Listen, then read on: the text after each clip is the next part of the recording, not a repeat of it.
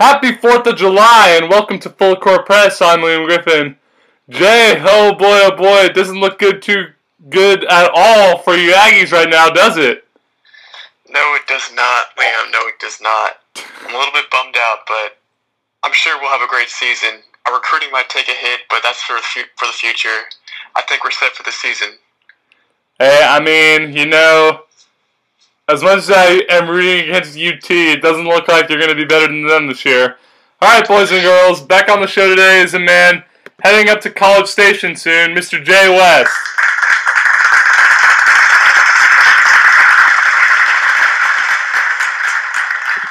On today's show, we will cover the top 10 active catchers and all time small forwards. We'll start with the catchers right now. No, I'm kidding. We begin today with the absolute bombshell news from this week that Cam Newton will be joining my New England Patriots on a one year deal. Newton was hurt all of last year, but is still a former MVP winner.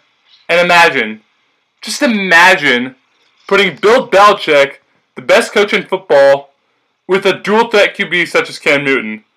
Jay, where does this put the Pats in the AFC hierarchy after all that's happened this offseason? Well, Liam, it puts them it puts them right back at the top of their division. Let me just say that they're going to be in play for a wild card at least, but I think they're in play to win their division for what fifth straight time. What is how long? How many times have they won the division? Oh, let me count. Let me count. They have won their division eleven straight times and seventeen Wow. times in the past nineteen years. Correct me if I'm wrong, but they still got a incredibly good defense. They have a very good defense. So Tom Brady wasn't great last year. I know not all of it was his fault. The receiving corps wasn't great, but I'm sure Cam Newton can be just as good as Tom Brady was and not better. And that team won their division. So I think this, even with an improved Josh Allen, hopefully, and a better Bills team, I still think this team is going to be atop their division. How about you, Liam? I honestly, it doesn't change their position at all from last year because the top dogs in the AFC were undisputably Kansas City and Baltimore, right? And New England was number three for most of the season until they were upset by Tennessee. I think this puts them back over Tennessee, and keep in mind that in the past, Bill Belichick has been able to convert no-name wide receivers like Chris Hogan into receivers who are getting contracts with ten million dollars a year on them, right? So who's to say a guy like N'Keal Harry, who was who was extremely mediocre last year, can't become one of those guys with Cam Newton as the quarterback? I am very optimistic. I was, as you know, Jay, I was down and pouting about them. I thought they were destined for six and ten, but not anymore, man. I think they're And you got to you have to remember also Cam Newton's used to throwing throwing to receivers. Also, he's been throwing to Christian McCaffrey for the past two or three years. yeah, I mean, He fit perfectly into that offense. Yeah, I mean, because part of the Patriots' offense too is a lot of throws to James White, and I can't remember Cam Newton ever playing with an elite receiver. So, That's correct. Yeah. I mean, other than McCaffrey and the Patriots, I mean, Cam Newton's going to have Edelman. He's going to have James White. He's a great pass catching running back. He's going to have Sony Michel, a solid running back. I don't like the tight end situation still. I mean, I don't know if you saw this. Him and Mohamed Sanu, one of the receivers the Pats picked up at the deadline last year, were working out together this week in Cali. So I am, I'm optimistic, Jay. I know you don't like hearing that, but I am optimistic. And just some news I heard earlier today is that David Njoku is looking for a new home. And Oh, yeah, yeah. Talented guy. I would, He's a talented guy. Yeah, I- And I- I, would see the Patriots. I would after love to see the Patriots trade for Njoku because Ben Watson's an old man at this point, and Malakoff and Ryan Izzo, I don't see a Gronk in them. I'm being fully honest with you. All right, enough Cam Newton. Let's get into our catchers, Jay. Who's your number ten? I'm gonna go with Roberto Perez of the Cleveland Indians. He had a career. He had a pretty pretty well. He had a career year last year. 24 home runs, which is great for a catcher. He walked 45 times. His on base percentage was 321, and he was a good. He was a serviceable defender back there. So I'm gonna put him as number 10, as because of his because of his well-roundedness offensively and defensively. How about you, Liam? Right, my number ten is a guy who was splitting duties last year with another very talented catcher who did not make this list, but I think this guy is far and away the better of the bunch. I mean, looking at his stats, 264, 17 homers, 63 RBIs over 85 games. You play Kurt Suzuki the 130, 140 games a normal number one catcher would get. That's 30 home run power right there, and I know he's 36 years old, but he is he's gotten better with age. In all honesty, ever since he left Minnesota in 2016 after two seasons in Atlanta, this past season in DC with the Nats, and you cannot un, you cannot overstate the importance uh, of his home run in Game Two of the World Series off Verlander. That Yep. ignited the rally that put the game away, and you know he's gonna. The loss of Rendon is has not been talked about enough for the Nationals, if you ask me. But if they're gonna be competing again, Kurt Suzuki is gonna be a big part of it. Yeah, I agree. I didn't have Suzuki in my top 10. That was a nice pick, Liam. For my number 9 pick, I'm going to have to go with one of your guys, Christian Vasquez. Yeah. I mean, I don't know how this guy gets overlooked. A great season last year 23 home runs, 72 RBIs, hit 276. That's just incredible offensive stats for a catcher. And something catchers are one of the most important jobs of catchers to frame pitches, and he's one of the best at that. So I got to put him as number nine, and definitely one of the most underrated catchers in the game. All right, I'll talk more. I'll talk more about Vasquez in a little bit. My number nine is uh, it- also one of the more underrated catchers in the game. He doesn't have the uh, pop that a lot of the best catchers in the game today do, but he he's able to rack up hit after hit after hit for his teams, and that is Wilson Ramos of the New York Mets, who hit who over the past four years, in three of the past four years, he's hit 280 or higher. The one year he didn't, he hit 260 because he was dealing with injuries that year. But the guy's, I'm going to say this right now, batting average, the importance of it has gone down drastically for some reason in the media over the past few years, and I can't understand why because getting, because high average means you get on base all the time, right? I don't understand why people are so obsessed with home runs these days. They, they forget how vital a simple single can be. And Wilson Ramos, he racks up hit after hit after hit, and I just felt like it was disrespectful not to include him on this list. Yeah, I got Christian. I got Wilson Ramos on my list also, but my next pick for number eight is gonna have to go to um, James McCann. Who's just Okay. he's always been he's been decent for the past couple years, but this year he really had a great year. 18 home runs, 60 RBIs. He might seem kind of equal with Christian Fox, Christian Vasquez. Hit 273 on the year, but he's also just a team leader, a guy people, a person people love around the clubhouse, and he also is a great defensive catcher. So that's why I got him at number eight. All right. you? What's your number eight? I got Vasquez at number eight, and let me just say this: it cannot be overstated enough that Vasquez honestly came out of nowhere last year, because entering this entering the 2019 season, he had had he had hit 10 home runs in his career, and then all of a sudden, the man hits the man has 10 home runs by mid June. I mean, this came out of nowhere. I knew that he had the potential to hit for average as 2017 shows, but it was just so. I know the Red Sox didn't exactly have a great year last year, but seeing Vasquez emerge as a real offensive force was a lot of fun to see, and quite frankly, he's a big part of this offense. The one thing, or the one thing that's downgrading him a little bit for me personally, because I'm a Sox fan, is his inability to work well with Chris Sale, the ace of our staff. Unfortunately, we won't get to see that this year because Sale is on the shelf due to Tommy John. But a couple of years down the line, once Sale is healthy again, if him if him and Vasquez can work well together, Sale could finally pick up the Cy Young that has eluded him throughout his career. Yeah, I agree. So, for my number seven, I'm going to have to go with the guy who actually didn't play last season due to Tommy John surgery. Like Chris Sale will not play this season. But he, in the past, he's been a staple in the uh, Kansas City Royals lineup for the past five to ten years. It's Salvador Perez. I think next year he'll come back, do what he's always done. He's been a Gold Glove catcher. He's hit 20 plus home runs, and he'll just be a four, a good four, five, six hitter for the Royals.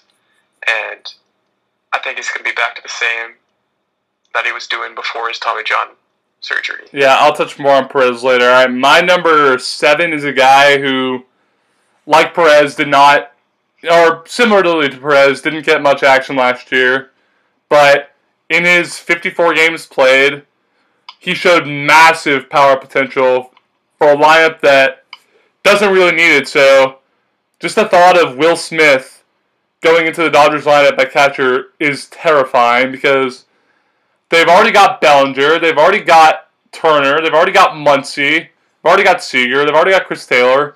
They added Mookie Betts, and now you're adding a guy who, in his limited t- action last year, showed 30 to 40 home run power. That is a scary, scary thing, Jay West. It is very scary. And honestly, I don't see it. Uh, if Will Smith can hit like he did in his 54 games last year, the the rest of the league doesn't stand a chance. I don't think I don't think any team has anywhere near the level of talent that currently lives in Los Angeles, California on the Dodgers. I don't. That brings me to my number six, which is also Will Smith, who we didn't get to see his defensive value because he only played 54 games, but in the minors he was he graded out as one of the best defensive catchers in the minors. So we're talking about a pretty good defensive catcher here. And then he hit 15 home runs in 54 games. That's it. It only took him 54 games. That's a ton of power. That's a ton of pop. So you're right. I don't. This Dodgers lineup scaring me too. Mookie Betts, this guy Bellinger. This is going to be knocking home runs all over the place, basically. So this kid is going to be special one day. He already is special at age 25. So Well, Jay, let me say that. Let me say this too. If the Dodgers don't win the World Series this year, especially this year when the season's only going to be 60 games, something's wrong Yeah. with. I love Dave Roberts, but he it will show that he's not a good manager. And my number six, the guy you talked about earlier, Salvador Perez, who before his Tommy John surgery was about as stable a presence in the Kansas City lineup as ever. And what's surprising to me is that he's. I just learned this. He's only 30. I feel like he's been around for a long, long time. The fact that he still has, you know, two, three years left of peak performance is really what Kansas City needs. Because let's be honest, they're uh, bottom feeders right now, and they're not gonna. They're gonna be bottom feeders for a while unless they have veteran leadership, such as that of Salvador Perez.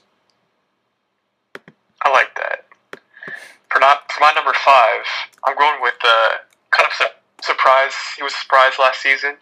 Only played 93 games, but my God, he hit 31 home runs in those 93 games. That's one home run every three games, basically.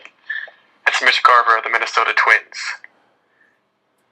Mean, if he plays some more games this year, I want to see him over a full season, see if he can replicate the success.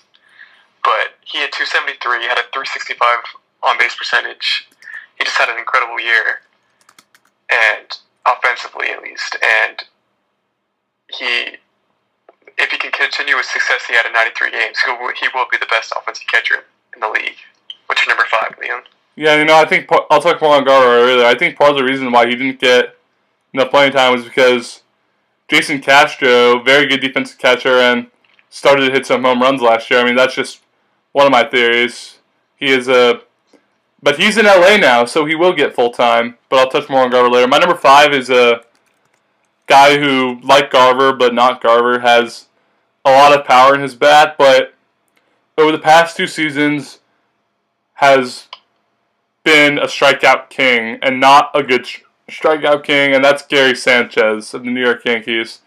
The power's all there. Let's make that perfectly clear. The power's all there. But in 2018, over 89 games, he hit 186. And then last year, over 106 games, 232. That's no good, Jay West. That is no good is at not. all. Yes. If Gary Sanchez is going to become the number one catcher in the league, like all the Yankees fans say he is or is going to be, that average has to go up. And do I think it possible? who knows after the because the Yankees don't seem to want to open that envelope.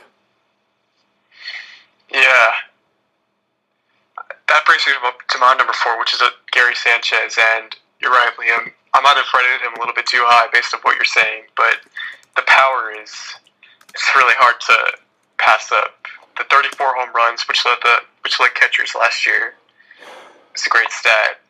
But the strikeouts, the average, and also defensively, he's just not. Oh, he's terrible the other- defensively. He's terrible defensively. I defensively. mean, I remember watching the Astros Yankees playoff series last year, and it was pass ball after pass ball. It seemed like, and to be fair, the Yankees have some nasty pitchers, but you got to be able to catch the ball at least or block it and stuff like that. So I put him at number four. You could make an argument that he could be lower on the list or higher, um, but that's my number. But he's purely at number four because of his power. Yeah, my number So- four is Mitch Garver, and you know, not Castro's out of Minnesota. It's all his. So he has no excuse to not put up 40 home runs the next time a full season is played. Hopefully 2021. I think you already said as much as there is to say about him. I mean, burst on the scene last year, still only 29 years old. That Twins offense is going to be really good with Donaldson is joining them. Yeah, for sure. My number three, my number three catcher, I got to go with Willson Contreras, who was a little bit injured last year, bitten by the injury bug.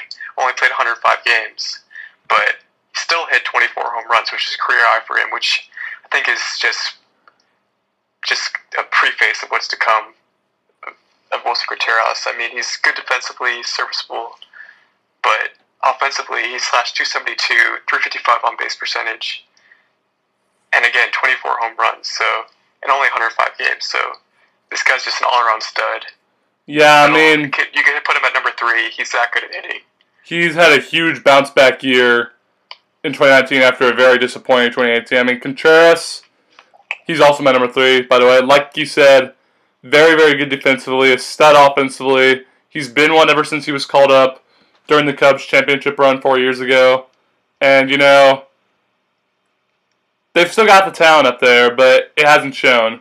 And Contreras, there's going to be a resurgence in the Contreras, Bryant, Rizzo, Baez era. Well, part of it's the pitching, but Contreras' offensive power is going to be a big part of that. And, you know, it's not easy to steal base with Willson Contreras behind the plate at all. Very good at that. But you know what is easy? Podcasting with Anchor. All right, and with that, we move on to our top two. Jay, I have a feeling they're going to be somewhat similar, but I may be wrong. Who's your number two? I think he'll be similar. I got Yasmani Grandal. And Yeah, yeah, yeah, yeah. The reason I got him there is I look at this catchers. Their walk to strikeout ratio is pretty lopsided with not many walks and a ton of strikeouts because they're usually swinging for the fences. But Yasmani Grandal, 109, 109 walks to 139 strikeouts. That is elite. yeah, and the year on base percentage is is The- just And then in above 2018, beyond. 72 walks to 124 strikeouts. I mean, after an, I mean, the dude's hit four straight ho- four straight seasons of at least 20 home runs, and the White Sox got a steal with him. I don't understand why the Brewers made more of an effort to keep him.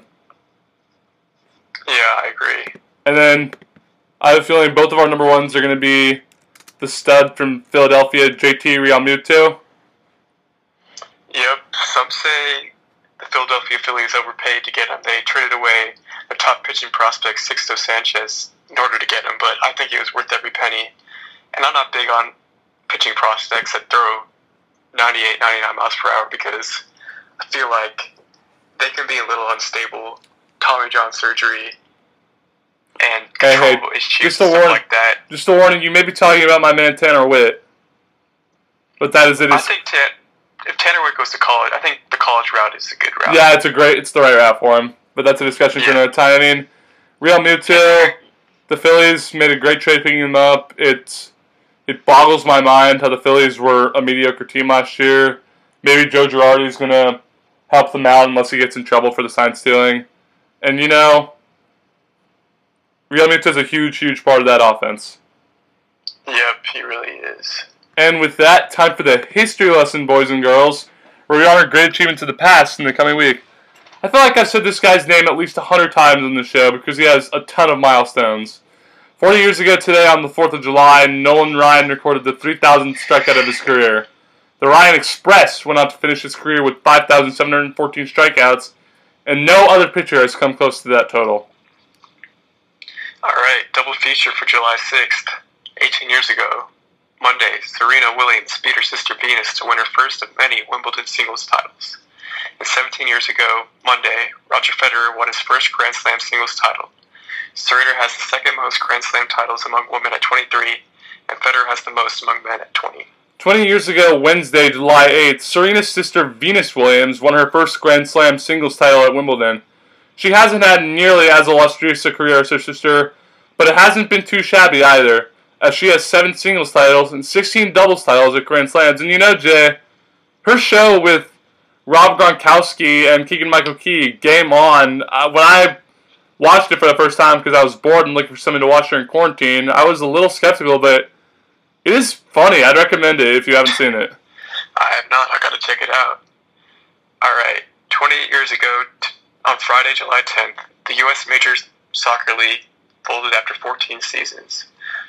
Unlike most other countries, the U.S. Professional Soccer League, the MLS, isn't all too popular in America for many different reasons. I think part of that is because basketball, baseball, and football are simply more popular here, but the U.S., you know, we the men just aren't good at soccer. The women are amazing at soccer, but the men just aren't good, and that's just the truth of the matter. Part of that is we have so many ch- sports to choose from. While Yeah, while Europe, most of the world, soccer is it. we got baseball, basketball, football. Most of Hockey, our best athletes are going to some other sports. Yeah, and most of our most of our best athletes go play in the NFL or the NBA. And with that, on to our discussion about the top ten all-time small forwards. Jay, I know you know I've got some opinions on this, so get us started. Yes. All right, at number ten, you and I know both both know he's the goat. Paul Pierce.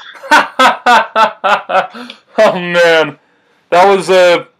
Uh, for reference on that, watch the season, the series finale of Game of Zones. We're not going to spoil anything. All right, so I got him there. Per 75 possessions, he, aver- he only averaged 22.5 points, 6.4 rebounds, 4 assists. It was moderate, modest stats, but I got him as one of the faces of the Big Three. He was a leading scorer of the 07-08 title-winning Celtics. I think he really cemented his legacy with those those title runs. So, and him having to go to the bathroom and then coming back later in the game and That was funny. Win. All right. My, And oh, well, who you got for number ten, Liam? My number 10 is the human highlight reel, Dominique Wilkins, of mainly the Atlanta Hawks. I mean, his. The duel with Dominique that Larry Bird had with him is one of the greatest games in NBA history. And not only was he an incredible scorer, he was also a very good dunker, hence the name human highlight reel. He averaged over 25 points per game for six, seven, eight, for 10 straight seasons, to say the least. I mean, there's not much more to be said about him. He was a little bit of a disappointment when he came to Boston, but by that point he was 35 years old. I mean, nine-time All-Star, seven-time All-NBA.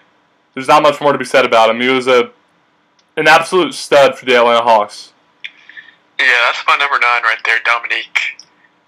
He, him and Jordan battling in those dunk contests, that was great. And you're right, 26, average of 26 points per game, over 26 points per game during your 10 year prime.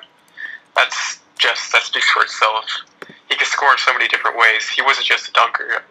If you, if you want to see proof, you can watch the duel with Larry Bird. Him and Larry going at that it. was that was insane. and of course, he was just really, just a really fun guy to watch. He was one of the guys who came, you bought a ticket to go and see. So that's why I got him at number nine. Who's your number nine, Liam? My number nine is, in my opinion, one of the most underrated players to ever play the game. And I think one of his nicknames speaks up to how good he was, the nickname being Big Game James. And I'm, of course, talking about James Worthy of the LA Lakers, who had a career average of 17.6 points per game, primarily playing with both Magic and Kareem, two completely different superstars in their own right. I mean, he was a Finals MVP, was a quintessential part of three championships, seven-time All-Star, Hall of Famer for a reason. I mean, Iceman, he was a very good shooter, at least from, at least except from the free throw line. Pardon me. Big game James. I mean, there's not much more to say about him. He was huge for the Lakers team, and that's why he's one of the most underrated. He's one of the most underrated players in league history, and I just felt it disrespectful not to include him on this list. I'll speak more on James Worthy later, but I got for my number eight. I'm gonna go with Adrian Grant, uh, Dantley.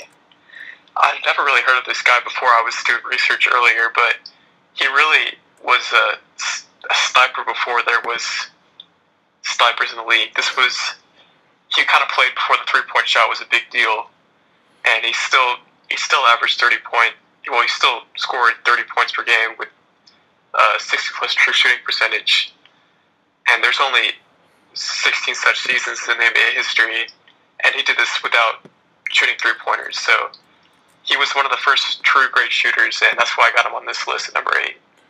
All right, Adrian Dantley is my number 11. I mean, he had a few good years playing for Utah, but he was never the, you know, big piece on a championship team, if you know what I mean. I mean, neither were neither was Worthy, but or Wilkins, but I just feel like the two of them had a more successful career given their situations than what's his name Dantley. So my number eight, I'm not sure you're gonna have him on this list, is John Havlicek, who was a very important part of eight Celtics championship teams in the 60s and 70s, and once Bill Russell was gone, be, played the starring role in on the teams in 74 and 76. I mean, he averaged 20 points per game for eight eight seasons, finished averaging 21 points per game for his career. 13-time All-Star, 11-time All-NBA. Very good defender, chose, given he won, made eight All-Defensive teams, and he was a quintessential part of eight of our 17 championship teams. Man, you hear that? 17. That sounds really nice, doesn't it? Yeah. All right. I kind of I agree with you there, Liam. I like your points on Dantley, but for my number seven, I got the big game James James Worthy. I think he gets overlooked because he was he was one of those guys. Kind of you can kind of relate him to a Draymond Green kind, almost kind of just a better version, of course. He was more of a selfless member of that Showtime offense. I mean, they had Magic, they had other, they had Kareem, they had all these great players, and they didn't really have room for a guy that could run the floor. Also, even though he could run the floor like a Draymond Green, so I think that's why he's overlooked sometimes. But he shot over fifty-four percent. He did everything the team needed. He ran the floor. He played good defense. He was just an all-around stud at small forward, and I think he deserves to be at number seven. All right, my number seven is another one of the underrated players in the NBA. I think partly because he never won a championship. Part of that was due to Bill Russell, but he was another one of the great African Americans of the NBA, that 1960s NBA, and that is Elgin Baylor, who really got screwed over, if you will, by Bill Russell's greatness. Because I mean, he averaged 27 points per game, and he averaged 13 and a half rebounds per game as well as a small forward. That's not easy to do and 11 time All Star, 10 time All NBA. But that ring just kills, or the lack of a ring just, some might say, just have a detrimental effect on his career. I don't know if that's entirely true, but I mean, he was a complete stud, especially when he was playing with Wilt, Chamberlain, and Jerry West. It's a bummer he didn't win it because he had such a good career. Yeah, I got Baylor just a little bit higher on my list, but for my number six, I'm going with uh, we're on number six, right? Yes, we're on number six. I'm about to go with Scottie Pippen. Okay. And the reason that I know he's a, some people call him the second best player in the league when he when he was in his prime. Disagree. Second to Michael Michael Jordan, of course. But I gotta say, I, I wanted to see him prove himself without Michael Jordan on his team, on his by side. and he really per game he only averaged 16 points, 6.4 rebounds, 5.2 assists. He was an all-around stud defensively and offensively, but his stats aren't they don't pop off the paper per se. And when he got to the Rockets, he was not very good. He was old, but Yeah, yeah, was just not very exactly.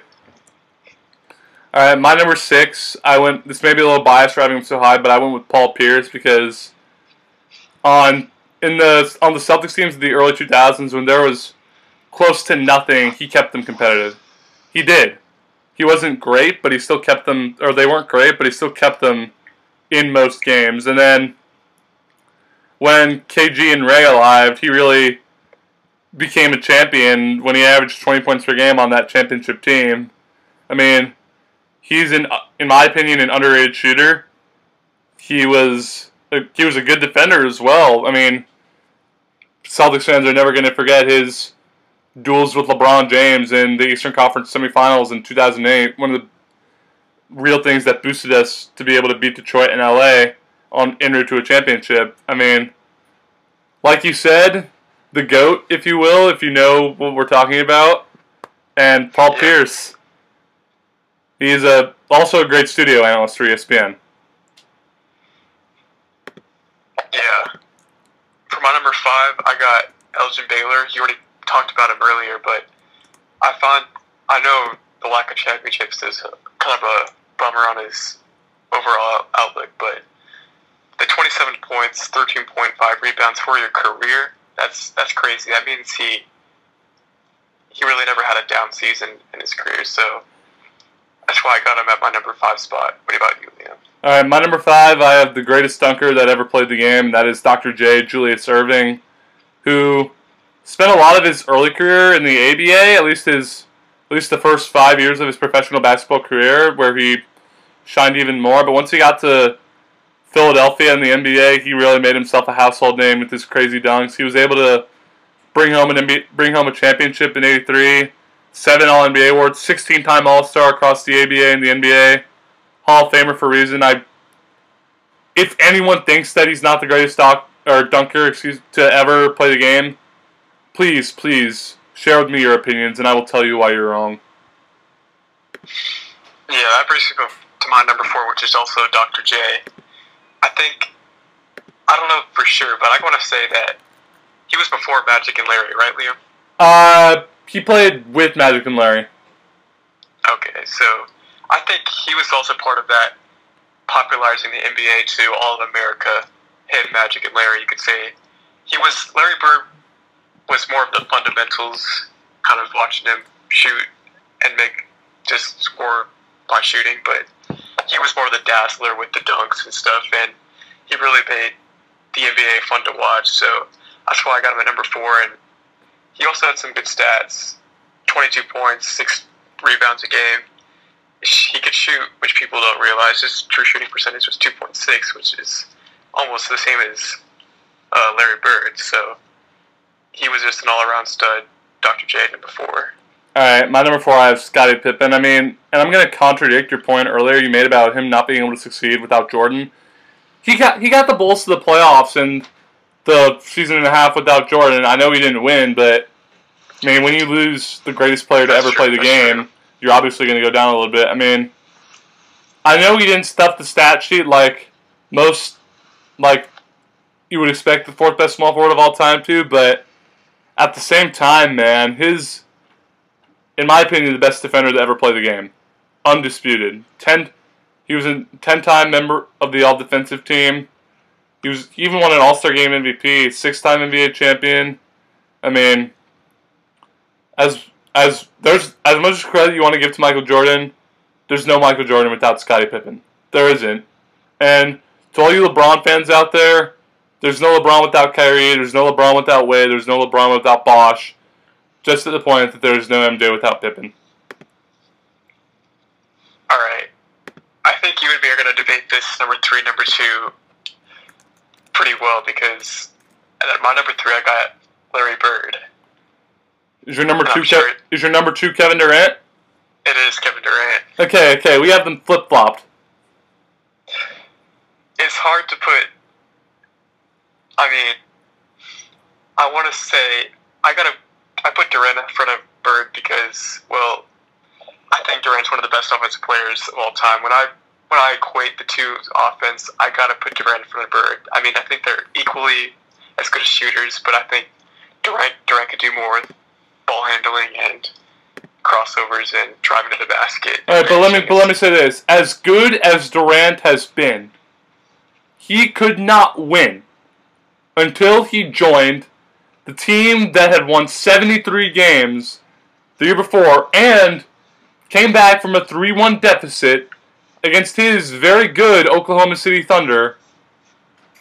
I don't know. I, I see what you're saying. And and Larry Bird, Larry Bird his, won. Bird made his teammates better, right? Yes, you're saying he made. He, yeah, I am. He made Kevin McHale. He made Robert Parish Hall of Fame players. Larry and Kevin Durant. Well, we see now how good SGA is doing with Chris Paul as his leader in OKC. Vic, was Serge Ibaka became a more productive player when he left OKC with that Durant. James Harden became a more productive player when he left OKC for Houston. Kevin Martin, oh by the way, became a much less productive player when he left uh, when he came to OKC from Houston in that Harden trade. And you know, Larry Bird, I mean, the king of trash talking, one of the best shooters to ever play the game, three-time NBA champion, a bit overshadowed by Magic and Kareem, if I say so myself. But he made he made McHale great. He made Parish great. He made Dennis Johnson great. He made Danny Ainge great. It is it still boggles my mind that Will Arnson is adamant that Hakeem Olajuwon is better all time than Larry Bird. Do not get me wrong. Hakeem Olajuwon was great at what he did, but to put him over Larry Bird, ridiculous. I'm sorry. Does that leave us with their number one? LeBron James. Yep, LeBron James. I mean, as much as I as much as I pick on him all the time on the show, his greatness is undisputable. I mean, he led his teams to eight straight championships, including a Cleveland Cavaliers team in 2018 that was very very mediocre. I don't know how much of that you can attribute to the injuries the Boston Celtics were dealing with that year, but that's a discussion for another time. But LeBron James, man, just pure winner. if if he's not the greatest player in your mind, he's definitely the second greatest player He, of all he's time. he's undoubtedly number two. He's undoubtedly number two. I'll say that. yeah. So there's no question he's the greatest small forward of all time. No, absolutely. He's just in his prime. He was just.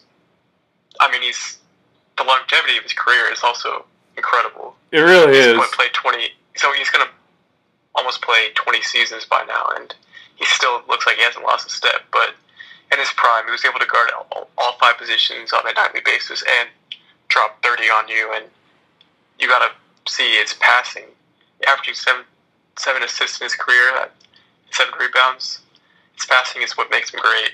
His feel for the game, his IQ. So Yeah, and he makes his teammates better, unlike Durant. he really does. So he's undoubtedly, undoubtedly the greatest small forward of all time. Undoubted. No, no doubts.